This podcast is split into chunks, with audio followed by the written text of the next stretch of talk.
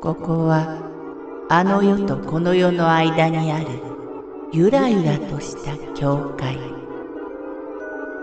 闇に見入られさまよう者のみがたどり着く大曲が時の世界へようこそ。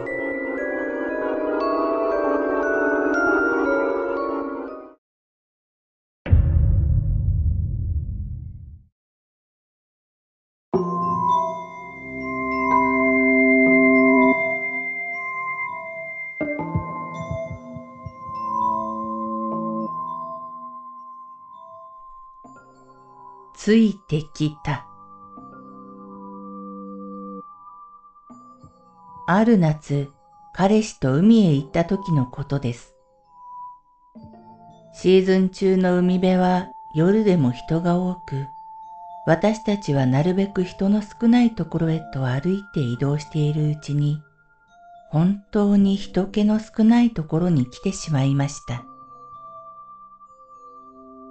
その日は結構蒸し暑かったように思うのですが、その場所に来たとき、なぜか二人とも急に鳥肌が立ったので、慌てて車に戻ることにしました。シートに座っているうちに、なんとか鳥肌は収まりました。エアコンをつけ、あえてさっきのことには触れずに涼んでいると、何か後ろから強い視線を感じるんです。確か後ろは堤防で、そのさらに後ろは絶壁のはず。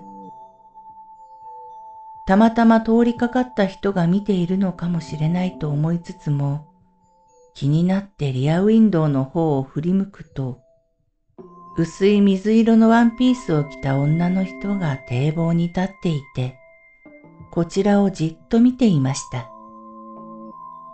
なんだ、やっぱり人がいたのか。そう思った後、何か言いようのない違和感があったんです。堤防に女の人が立っているのはあり得ることでしょう。でも、夜の薄暗い光しか届かないところで、そこまではっきりと服装が識別できるものでしょうか。そんなことよりも、もっと強烈な違和感が押し寄せてきました。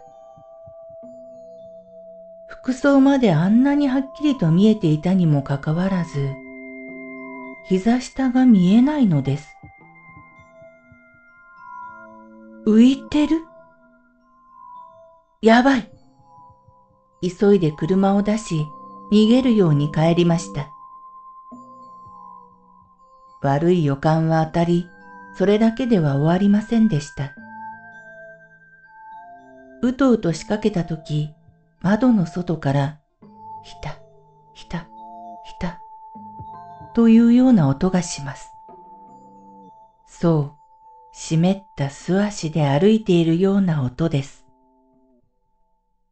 私たちの部屋は会場にあり、窓の外は屋根になっています。到底人が上がれるような高さではないのに、誰かが確実に屋根から窓に近づいてきている音です。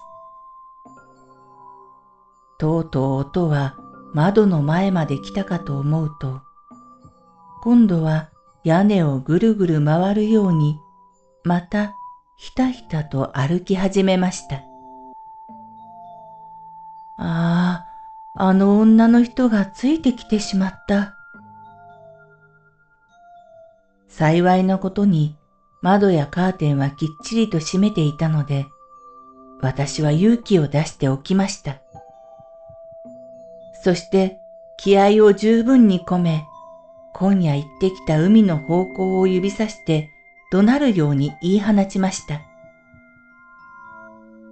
あんたの来る場所はここじゃない。あんたのいたところへ帰りなさい。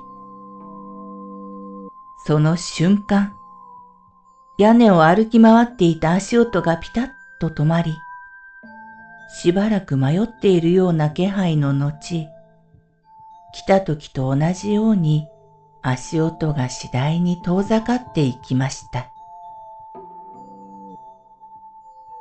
次の朝、窓から屋根を確かめてみると、埃で汚れた屋根の上に、点々と足跡が残っていました。素足の足跡が。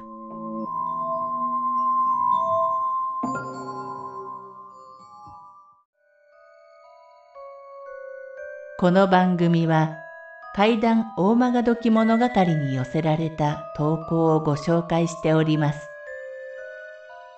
大曲どき物語無料メールマガジンは月3回発行。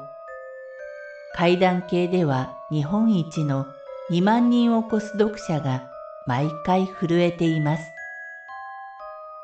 ぜひご登録ください。